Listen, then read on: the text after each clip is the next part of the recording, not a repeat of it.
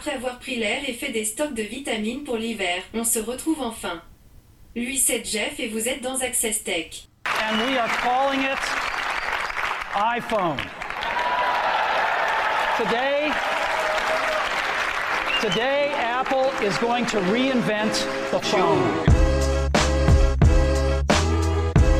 Moi, je pense que le handicap, ça n'a rien à voir. Fait. faut se foutre une claque et, et progresser.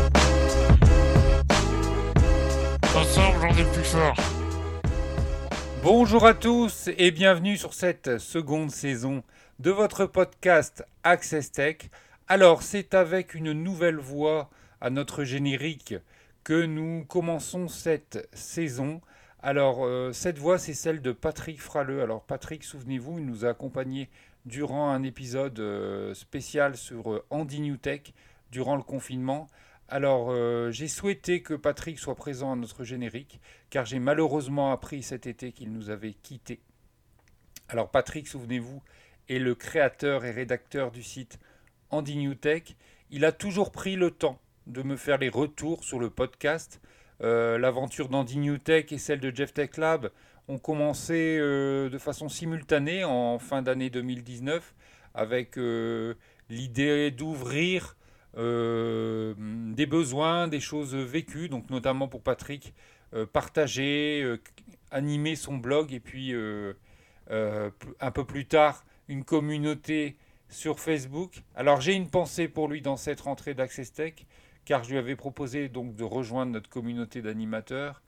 Et malheureusement, la vie en a décidé autrement. Donc Patrick sera toujours présent sur Access Tech avec cette phrase. Donc il rejoint Nicolas dans notre générique.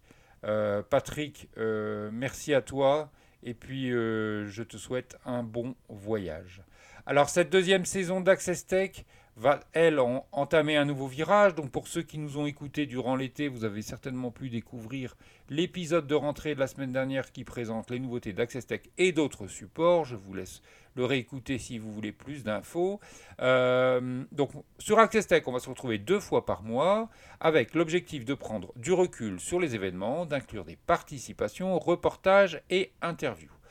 Access Tech va s'enrichir de nouvelles rubriques qui vont donc vous accompagner tout au long de cette saison et que vous allez découvrir dans cet épisode. En ce début de saison, je vous propose que l'on fasse un petit résumé de l'actu de l'été en effet, pendant que nous prenions un peu de bon temps, il s'est passé beaucoup de choses dans le monde de la tech. En ce qui concerne les annonces euh, et sorties, donc Google, a annoncé début août la déclinaison de son Pixel 4, donc le Pixel 4a, euh, pour euh, le mois d'octobre. Alors, à l'accoutumée, la déclinaison de la série de l'année se fait toujours à peu près sur le mois de mai. Donc, ça avait été le cas l'année dernière lorsque le Pixel 3 était la série de l'année, donc son petit frère avait été annoncé en mai 2019. Cette année, cause de Covid-19, cette annonce donc tombe au mois d'août pour une sortie en octobre et donc quelques semaines avant l'annonce euh, de la nouvelle série, donc le Pixel 5. Euh, ce Pixel 4A sera disponible au prix de 349 euros. Alors, c'est un téléphone qui est convenable au niveau du tarif et euh, par rapport à la proposition de Google, puisque euh, on est sur un téléphone de taille compacte avec un focus sur la photographie. Il est équipé d'un écran OLED de 5,8 pouces. Donc c'est un téléphone qui pourra tenir en main, en tout cas dans la majorité, qu'on ait une, bonne tenue euh, au niveau euh, des mains. Alors c'est un téléphone avec une finition en plastique, mais avec un poids de 143 grammes, donc qui, tient dans une poche et qui euh, se montre assez léger. Donc je pense que, enfin de tous les avis, hein, les lectures, ce que j'ai pu en tout cas en lire cet été, c'est un téléphone qui est un bon compromis pour les personnes qui sont à la recherche d'un téléphone de qualité pour un prix euh, de moyenne gamme. Un autre des feuilletons de cet été est euh, l'annonce par la Maison Blanche et donc de son président Donald Trump de bannir l'application TikTok et WeChat et donc en date du 20 septembre 2020. Alors pour résumer ce qu'il s'est passé, le président américain a donc signé un décret euh, le jeudi 6 août qui donc prévoit de bannir l'application TikTok et donc dans les heures qui ont suivi l'application WeChat euh, au nom de la sécurité nationale. Alors, le point commun de ces deux applications, c'est qu'elles sont chinoises. Alors c'est bien ce qui pose problème à Donald Trump. Pour lui, la diffusion aux USA d'applications mobiles développées et détenues par des sociétés chinoises continue de menacer la sécurité nationale, la politique étrangère et l'économie des États-Unis. Donc là, je vous retranscris ce qu'il y a donc dans ce décret. Alors, TikTok, pour ceux qui ne connaissent pas encore, est une application mobile à travers laquelle les internautes, et donc essentiellement des adolescents, s'amusent à se filmer en train de danser, chanter en playback ou de mettre en scène, euh, se mettre en scène et d'autres, souvent les animaux, de diverses façons. Alors, quant à WeChat, qu'est-ce que ça c'est WeChat? C'est une messagerie instantanée, donc un petit peu comme on, l'a avec euh, euh, Messenger, WhatsApp. Alors c'est une application extrêmement populaire en Chine, mais qui reste relativement peu utilisée en Occident. Le décret de Donald Trump laisse donc 45 jours avant l'exclusion définitive de ces applications, donc une deadline, et donc qui est donc fixée euh, au 20 septembre. Alors concrètement, que va-t-il se passer à cette date?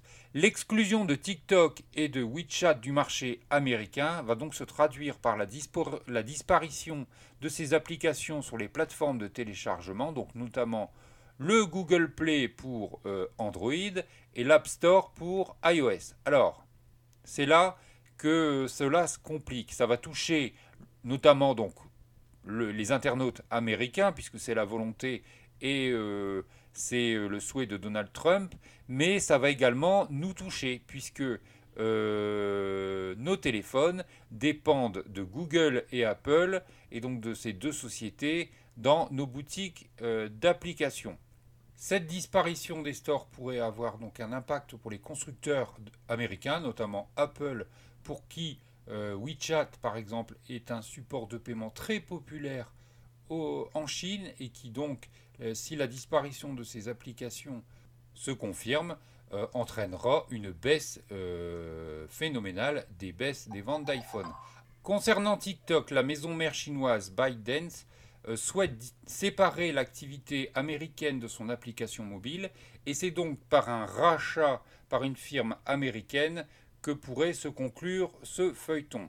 Alors, on parle depuis le début de cette affaire du rachat par Microsoft, mais un nouveau venu sur euh, cette offensive Oracle pourrait changer la donne et donc, euh, en tout cas, empêcher cette, euh, ce bannissement des stores américains. Alors, Oracle, le nouveau venu, est lui soutenu par Donald Trump dans ce rachat. Alors, comment se terminera ce feuilleton? Perdrons-nous l'application TikTok en tout cas sur nos téléphones français. Réponse d'ici quelques semaines. Mais voilà, j'ai essayé de vous expliquer un petit peu cette affaire qui a tenu en haleine tous les utilisateurs durant cet été. Autre feuilleton de cet été 2020, euh, le combat que mène Apple contre l'éditeur de jeux vidéo Epic Games. Apple a pris la décision de supprimer Fortnite de l'App Store et ce après avoir été provoqué par euh, Epic Games, donc la maison d'édition du célèbre jeu Fortnite. Alors l'histoire commence, euh, je vais vous expliquer simplement le contexte entre cette maison d'édition de jeux vidéo, pour ceux qui ne savent pas comment ça fonctionne, et Apple qui dispose de l'App Store. Donc Fortnite est disponible sur iOS, et donc comme toute application, il faut passer par l'App Store. Alors, simplement, c'est que depuis toujours, les géants, donc Apple et on est sur le même processus pour Google, ont toujours imposé aux développeurs d'applications et de jeux une commission pour leurs ventes réalisées dans l'App Store et le Google Play. Donc ça veut dire que quand vous effectuez un achat de vêtements, d'accessoires sur le jeu Fortnite, Apple se sert au passage avec une commission de 30%. Fortnite, lui, a répliqué en proposant une version de son application où euh, les achats s'effectuent au sein de l'application et donc contourne le système d'Apple. Donc Apple a rapidement réagi en supprimant l'application Fortnite euh, pour non-respect des règles de, euh, du contrat, en tout cas entre les développeurs et le jeu Fortnite. Fortnite a répliqué en mettant en scène une communication vidéo, donc ça devait déjà être préparé en amont. Hein. Epic Games, je pense, en faisant cela, savait qu'il s'attaquait à, un géant et a donc répliqué en mettant en ligne une vidéo qui s'inspire de la communication qu'avait à l'époque Apple contre IBM euh, de la pub 1984. Voilà, donc euh, c'est euh, un combat géant qui s'annonce puisque du coup il y a une procédure judiciaire qui euh, donc se met en place puisque Apple n'a pas cédé aux revendications d'Epic Games. Donc aujourd'hui, le jeu n'est plus disponible sur iOS. Il reste présent sur les téléphones apparemment présents puisque ça même ça, ça crée des, des prix délirants sur des revendeurs d'iPhone où le jeu est installé. Mais malheureusement, je pense que d'ici quelques jours, lors de la prochaine mise à jour de Fortnite, euh, cette application sera supprimée même sur les téléphones où il est présent. En tout cas, il est déjà plus téléchargeable. Euh, alors, vient s'ajouter à cela euh, des grandes voix, donc comme Spotify, qui se sont déjà plaints, en tout cas, du, du monopole d'Apple. Des voix se lèvent, donc Spotify, Facebook. donc, je ne sais pas. La question en fait actuelle est euh, est-ce que cette procédure en justice, donc qui va certainement s'allonger dans le temps, va euh, donner raison à des éditeurs et euh, viendrait donc exploser en tout cas l'architecture sur laquelle se sont construites les marques comme Apple et Google d'avoir un, store qui leur donne un monopole, en tout cas notamment chez Apple, puisque sur Android, on a la possibilité de passer par des stores alternatifs ou de pouvoir installer des APK, même si on nous prévient que c'est potentiellement dangereux pour le système puisque ces applications installées par ce biais peuvent, en tout cas ne sont pas validées ou vérifiées par Google et donc peuvent comporter des malwares ou autres intrusions.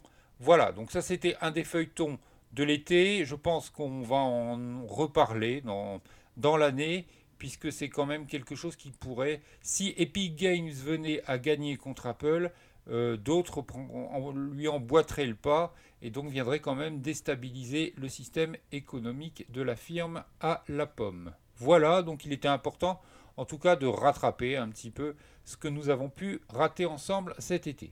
Je vous propose d'enchaîner avec une nouvelle rubrique que je vous propose cette saison. FBI la fausse bonne idée. FBI la fausse bonne idée. Alors quelle est cette fausse bonne idée? Cette semaine, on va s'attarder sur YouTube, qui est sur le point de supprimer de nombreux sous-titres, ce qui, a priori, donc, euh, provoque un scandale. Alors, depuis euh, de nombreuses années, YouTube propose aux internautes de pouvoir générer automatiquement des sous-titres sur sa plateforme, mais également de soumettre vos propres sous-titres pour chacune des vidéos.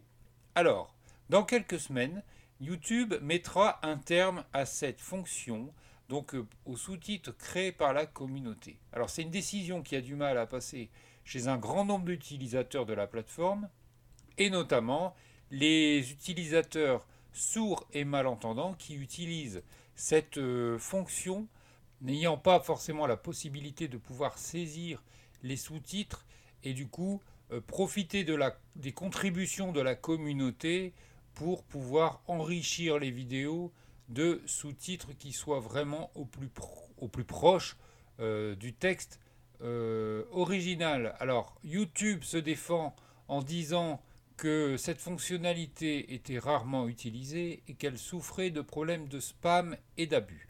Donc il est donc prévu qu'à compter du 28 septembre 2020, cette fonction disparaissent. Alors il y a une youtubeuse euh, qui fait partie de la communauté des sourds et malentendants qui donc Ricky Pointer, qui euh, elle compte plus de 90 000 abonnés sur sa chaîne, s'est entretenue avec YouTube en expliquant à quel point ces sous-titres étaient essentiels et pas seulement pour les personnes sourdes, mais également pour les créateurs de contenu qui ne peuvent pas intégrer manuellement des sous-titres et qui n'ont pas de quoi non plus payer des services tiers. hein, on peut passer par d'autres applications. Alors, si certains reconnaissent néanmoins que cette fonctionnalité est une aubaine euh, pour le spam en tout genre, euh, il y a une pétition qui a été mise en place sur euh, change.org qui donc a aujourd'hui a déjà récolté euh, 270 000 signatures. Donc je vous mets le lien dans les notes de l'émission si vous souhaitez soutenir euh, la communauté. Alors cette fausse bonne idée, elle est en tout cas euh, sous euh, le regard de la sécurité par Google, donc euh, maison mère de YouTube, de vouloir agir euh, en ce sens, euh, de faire un énorme recul sur l'accessibilité, alors que c'est une entreprise qui, depuis quelque temps, travaille de façon active sur euh, l'accessibilité de ses supports. Voilà, donc on espère que euh, jusqu'à cette date, Goog- Google euh, fera marche arrière et trouvera une autre solution. Alors il propose aux personnes, aux abonnés, de pouvoir passer par un, service tierce hein, en, en offrant un, un abonnement de 6 mois gratuit au service Amara qui euh, pourra faire ce travail. Mais euh, voilà, c'est pas des plus faciles encore de passer par un service autre que euh, quelque chose qui soit intégré dans la plateforme. Voilà pour cette nouvelle rubrique et donc la fausse bonne idée de Google sur cet épisode. On poursuit cet épisode avec La découverte Access du moment. alors la découverte Access du moment, c'est Mobalink. Alors Mobalink, on en a certainement parlé dans les premiers épisodes puisque c'est un réseau social dédié au handicap qui euh, a été lancé en novembre 2019. Mobalink est issu donc d'un partenariat entre le département de la Gironde et la société donc Mobalib qui euh, propose cet outil. Alors, euh, ce partenariat a été lancé dans le cadre de la démarche territoire 100% inclusive, donc la collectivité euh, de Gironde a signé l'année dernière une convention avec cette start-up euh, de Bègle qui a donc lancé ce réseau social. Euh, il s'agit d'un premier outil numérique puisqu'en effet un GPS permettant de signaler des obstacles est en cours de développement par cette société, cette start-up, et une levée de fonds est en préparation. Sur un principe d'entraide mutuelle, Mobalink propose euh, aux utilisateurs de pouvoir poser des questions, être à la recherche d'informations, et à d'autres utilisateurs de pouvoir apporter une réponse. Cela s'adresse euh, aux personnes en situation de handicap, mais également à des professionnels engagés qui souhaitent euh, soutenir, qui souhaitent accompagner via cette application. Alors je vous propose d'écouter Jonathan Dupire, donc, qui est l'un des trois associés de Mobalib. Alors cet, euh, cet extrait sonore est extrait d'un reportage de France Télévisions et dans lequel euh, Jonathan Dupire avait été interviewé, donc c'est disponible sur YouTube. On s'est rendu compte que les personnes concernées par le handicap pouvaient souffrir d'un isolement. Et donc, pour rompre avec l'isolement, on a créé un outil numérique accessible et adapté à tous les types de handicap pour que les personnes handicapées puissent s'entraider Alors, un des objectifs de ce réseau social est de créer une communauté d'entraide de façon à répondre à des besoins repérés et à des besoins euh, proposés, des, questionnements euh, des personnes en situation de handicap. Et c'est avec Jessica Amran de la Fosse que euh, nous allons avoir un petit peu plus d'informations sur euh, cet aspect de l'application. C'est de, de faire émerger une communauté d'entraide sur les territoires entre les personnes handicapées et les aidants, parce qu'on est tous forts d'un savoir et d'une expérience de vie qu'on peut partager et on peut aider euh, ses pairs en ce sens. Et la deuxième chose, c'est que ça permet aux territoires, c'est-à-dire aux acteurs publics et aux acteurs privés, de pouvoir valoriser ce qu'ils font déjà sur le territoire. Et nous, on a vocation avec cet outil aussi à rapprocher cette communauté du territoire. Mobalink est disponible sur le site internet mobalink.mobalib.com. Vous pouvez également le télécharger, en tout cas moi je suis en train de le faire, sur le Play Store de Google. Je vous propose du coup euh, une nouveauté, c'est de pouvoir tester notre découverte Access du moment en la téléchargeant, en vous y inscrivant, en, nous faisant retour de votre expérience. Alors pour cela, vous pouvez me laisser un témoignage sur le groupe Facebook en diffusion ou me faire un, message sonore par mail. Hein, vous m'envoyez votre fichier par mail à jefftechlab.gmail.com j e f t e c h l a b g m a i l.com de façon à ce qu'on puisse revenir sur notre découverte et un petit peu partager notre expérience en co-construction et je trouve que c'est une démarche intéressante. On enchaîne tout de suite avec rubrique tech et santé. Alors cette semaine, on va s'intéresser à Fitbit qui donc nous annonce que ces bracelets peuvent détecter la Covid-19 avant l'apparition des premiers symptômes.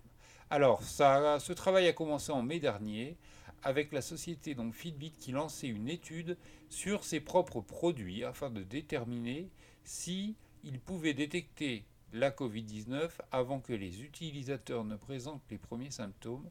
Eh bien, les premiers résultats sont tombés.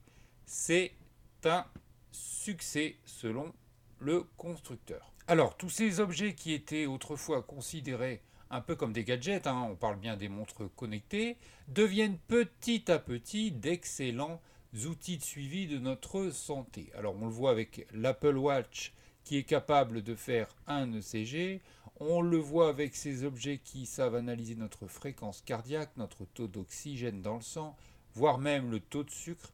Euh, tous ces indicateurs se multiplient avec de plus en plus de précision. Et donc, lui, Fitbit, s'est engouffré dans cette brèche alors, que nous disent les résultats de cette étude? Ils nous disent que euh, les supports Fitbit permettent à aujourd'hui de détecter 50% des cas de Covid-19 un jour avant la déclaration des premiers symptômes. Donc, lorsqu'on est déjà contaminé, avec une spécificité de 70%. Alors, ce sont des résultats encourageants, puisque la Covid-19 peut être transmise avant la déclaration des symptômes. Alors, ils ajoutent que leur étude confirme également que la fréquence respiratoire, la fréquence cardiaque au repos et la variabilité de la fréquence cardiaque sont toutes des mesures utiles pour indiquer l'apparition de la maladie et qu'il est préférable de les suivre la nuit lorsque le corps est au repos. Leurs recherches montrent que euh, la variabilité de la fréquence cardiaque, euh, qui est donc la variation du battement par battement du cœur, diminue souvent chez les personnes qui présentent des symptômes de maladie, alors que la fréquence cardiaque au repos et la fréquence respiratoire sont souvent élevées.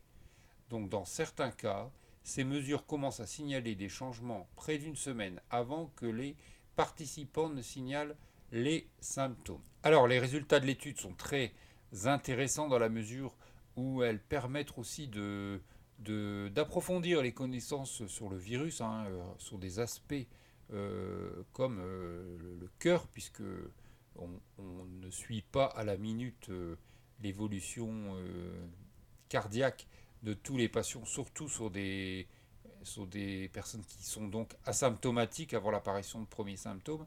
Donc ça permet d'apporter des informations. Cependant, il faut, il faut être très prudent et je pense qu'il est raisonnable de dire qu'il ne faut pas vous fier à votre Fitbit tout simplement pour savoir si vous avez la Covid-19. La minute stop Covid.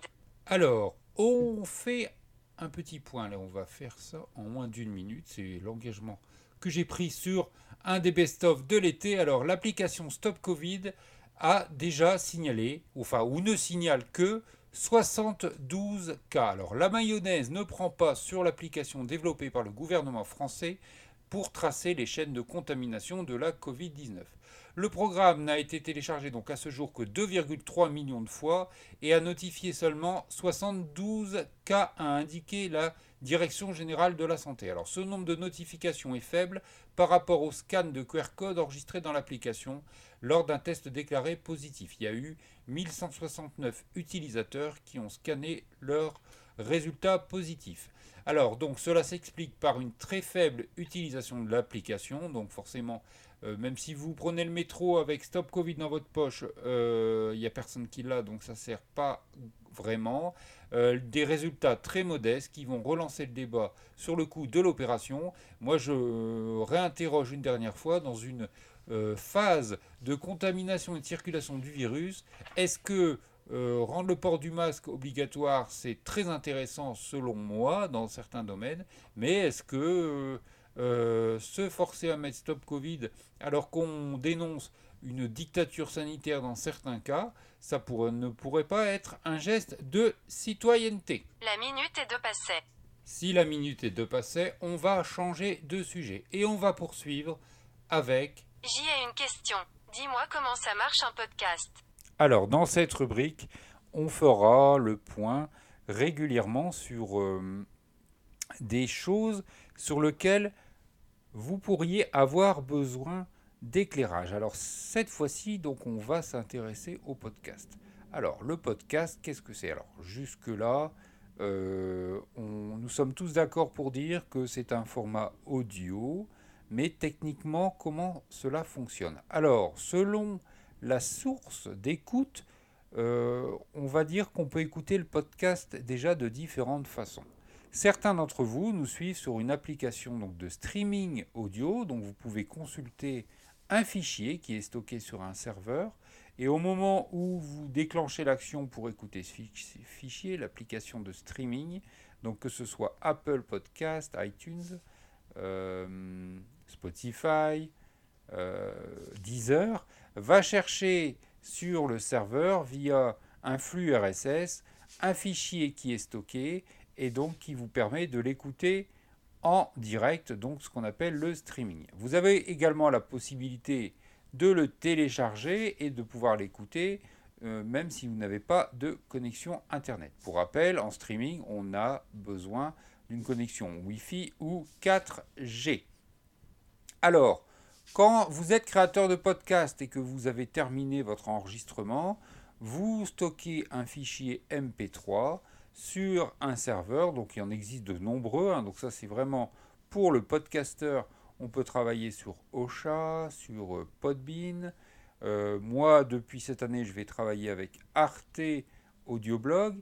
Et donc l'endroit où est stocké le fichier, en tout cas, euh, est relié à toutes ces applications par un flux RSS qui permet donc la mise à jour rapide euh, lorsqu'il y a un nouvel épisode. Euh, l'application de streaming est tout de suite prévenue d'un nouvel épisode. C'est pour ça qu'il est important de vous abonner à votre podcast préféré et j'espère que Access Tech en fait partie. On peut également stocker le podcast, et ça se fait pour certains qui nous écoutent directement sur les plateformes jefftechlab.com ou endiffusion.fr. On peut stocker le fichier sur un site internet de façon à l'écouter. Alors bien sûr, il faut être également connecté. Simplement, c'est que euh, pour moi qui suis par exemple producteur d'Access Tech, euh, par exemple pour regarder les courbes d'audience, je suis je ne m'amuse pas à la regarder chez Spotify, chez Apple, etc. l'audience, puisque du coup, mon flux me permet de savoir quel est le taux d'écoute. Mais par exemple, pour la plateforme en diffusion ou JetTech Lab, je dois indépendamment aller voir un peu comment cela fonctionne. Voilà pour le podcast. Alors, au niveau du matériel, lorsque vous enregistrez un podcast, il faut. Euh, ben, dans les premières expériences, j'avais utilisé un smartphone avec le micro et un logiciel de prise de son. Euh, sinon, si vous souhaitez un peu professionnaliser votre podcast, euh, là on utilise le PC, un logiciel de traitement audio, un micro euh, déjà d'une qualité supérieure, et après on commence à ajouter des filtres. C'est le cas du filtre que j'utilise actuellement, puisque si j'enlève, eh ben vous allez entendre tous mes qui disparaissent avec le, le filtre et qui permettent d'améliorer cette prise de son. Le site web du moment. Alors en ce moment, je m'intéresse beaucoup à santébd.org. Alors, santébd, qu'est-ce que c'est? Santébd est un site qui euh, a pour objectif de rendre accessible, alors autant sur les enfants que ça peut venir, euh, ça peut venir également soutenir euh, dans le handicap. Santé BD a fait un travail formidable sur la mise en place de fiches d'accompagnement pour les soins médicaux sur les maladies. Alors, on s'y intéresse en ce moment en lien avec la Covid-19, mais les fiches de santé BD sont sous forme de dessins, de textes écrits en falque, et donc vraiment euh, sont un outil numérique hein, euh, en faveur de l'accompagnement médical. Alors on y découvre des fiches sur différentes thématiques, un dentiste, ophtalmo, sur les maladies, euh, le cancer, la douleur, le handicap, la sexualité, sur les addictions, mais également sur les moyens par exemple de dépistage tels que les scanners, IRM, radiologie. Donc vraiment c'est hyper complet, donc ce sont des fiches thématiques. il y a également une application qui permet de regrouper, donc l'application Santé BD qui permet de regrouper sur une tablette ou un smartphone, en tout cas tous ces supports qui sont disponibles dans n'importe quel endroit. On peut être dans la salle d'attente ou dans, en consultation avec le médecin et pouvoir utiliser le support. C'est disponible sur l'App Store et sur le Google Play. Santé BD, non, Santé BD propose également des vidéos sur euh, la carie, la préparation à une anesthésie générale, sur la perfusion. Donc c'est des vidéos de 3 à 4 minutes sur je vais faire une prise de sang, sur euh, une IRM. Il y a une banque d'images qui est disponible sur le site, donc euh, en libre accès, donc vous pouvez également les utiliser.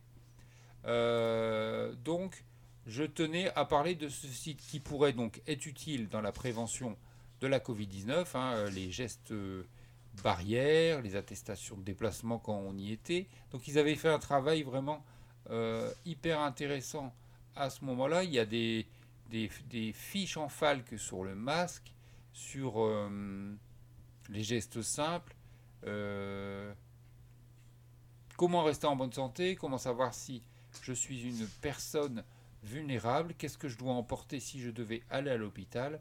Donc il y a vraiment un super travail et donc il fallait en parler. santébd.org Médias et handicap. Je vous propose de voyager en direction du Québec pour découvrir la chaîne Ami Télé. Alors la chaîne Ami Télé est une chaîne québécoise donc qui propose des programmes alors animés par des personnes en situation de handicap pour les personnes en situation de handicap et également pour tous.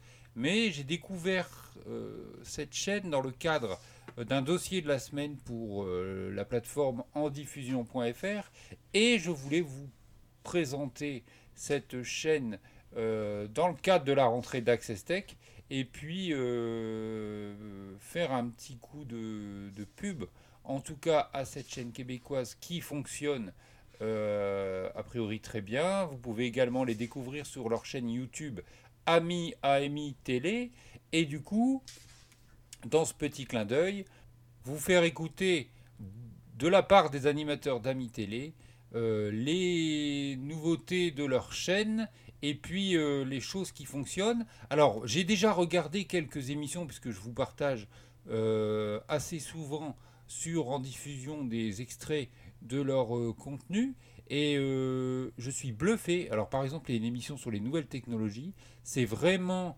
euh, présenté par des personnes qui utilisent des supports, qui vivent avec, euh, avec ces supports et qui donc finalement sont les plus légitimes en tout cas de partager et euh, voilà. Donc je suis vraiment bluffé par ça. Je vous laisse découvrir rapidement l'offre d'automne, hein, ils appellent ça l'offre d'automne de la chaîne Ami Télé et je vous invite à, aller y faire un tour. Oui, euh, donc ça me regarde qui revient en ondes le 5 septembre avec des émissions euh, toutes neuves. Euh, on a aussi une série qui a été présentée, produite par Zone 3, qui a été présentée en, mars dernier, mais malheureusement, très mauvais timing. La première diffusion de, de, la série était le 17 mars, donc le lendemain du grand confinement.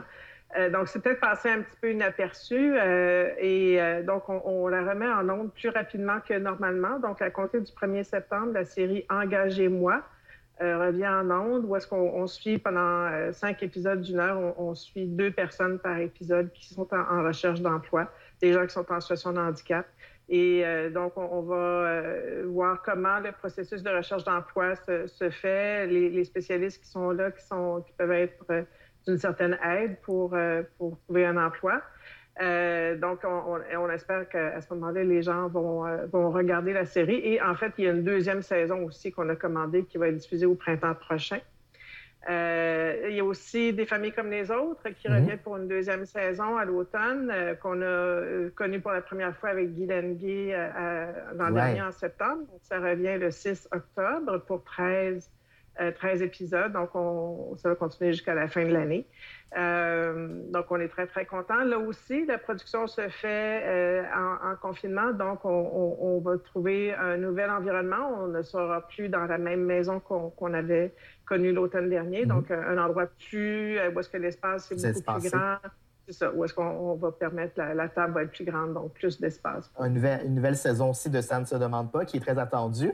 Et une autre nouveauté, euh, en terminant, Isabella, du yoga sur nos ondes bientôt. Du yoga, ça faisait longtemps qu'on qu voulait amener euh, le yoga en ondes à une télé. Euh, naturellement, c'est du yoga fait en vidéo description intégrée pour notre auditoire qui, vit avec une déficience visuelle. Donc, on, présente 13 demi-heures à compter de septembre aussi. Malheureusement, je ne me souviens pas de la date exacte, mais ça va être le samedi matin à 10 heures. Euh, avec euh, une jeune euh, professeure de yoga qui est habituée à donner des cours à des gens qui sont en situation de handicap visuel. Donc, ça devrait aller bien. On est très content de, de pouvoir faire cette nouvelle série-là. Voilà, c'est le premier épisode de la deuxième saison d'Access Tech s'achève. On espère que vous avez passé un bon moment pour le retour de votre podcast. En tout cas, faire l'assistante de Jeff, c'est intéressant Je suis dénoué de sentiments, mais il est peut être courtois de dire que j'ai bien bien aimé l'OLMDR. Merci à mon assistante du jour pour toutes ces précieuses informations et les lancements de rubriques. Alors, vous allez retrouver Access Tech donc le 8 septembre, dans 15 jours, pour rappel, on passe en, dans un format bimensuel. Pour ceux qui n'ont pas suivi toutes ces infos, je vous invite à réécouter l'épisode de rentrée de Jeff Tech. C'est disponible sur le flux d'Access Tech. N'hésitez pas à partager notre travail si ça vous plaît, que vous trouvez ça pertinent. En plus, j'ai vraiment essayé de tenir compte de, des retours pour euh, refonder les bases de cette émission. On se retrouve sur les réseaux sociaux. Alors, il y a la page de Jeff Tech Lab. Euh, pour ceux qui participent et qui contribuent à la plateforme en diffusion.fr, il y a le groupe donc du même nom sur le réseau social. Vous pouvez également me retrouver sur mon nom de profil Jeff JE2F Jeff Tech Lab Relais. Vous pouvez m'envoyer un mail si vous souhaitez contribuer à l'émission, participer ou envoyer un témoignage sur un des outils numériques à jefftechlab.gmail.com Vous pouvez me retrouver de temps en temps sur Twitter à Jeff Tech Lab. Je suis présent sur LinkedIn également. J'essaie de sensibiliser les professionnels euh, du secteur à l'apport et aux besoins du numérique des personnes en situation de handicap. Voilà, donc euh, je vous donne rendez-vous le 4 septembre pour ceux qui ont l'intention d'écouter All Inclusive et sinon pour les autres, il n'y a pas de souci. On se retrouve le 8 septembre pour un nouvel épisode de Jeff. De Jeff, d'Access Tech. Ciao, ciao.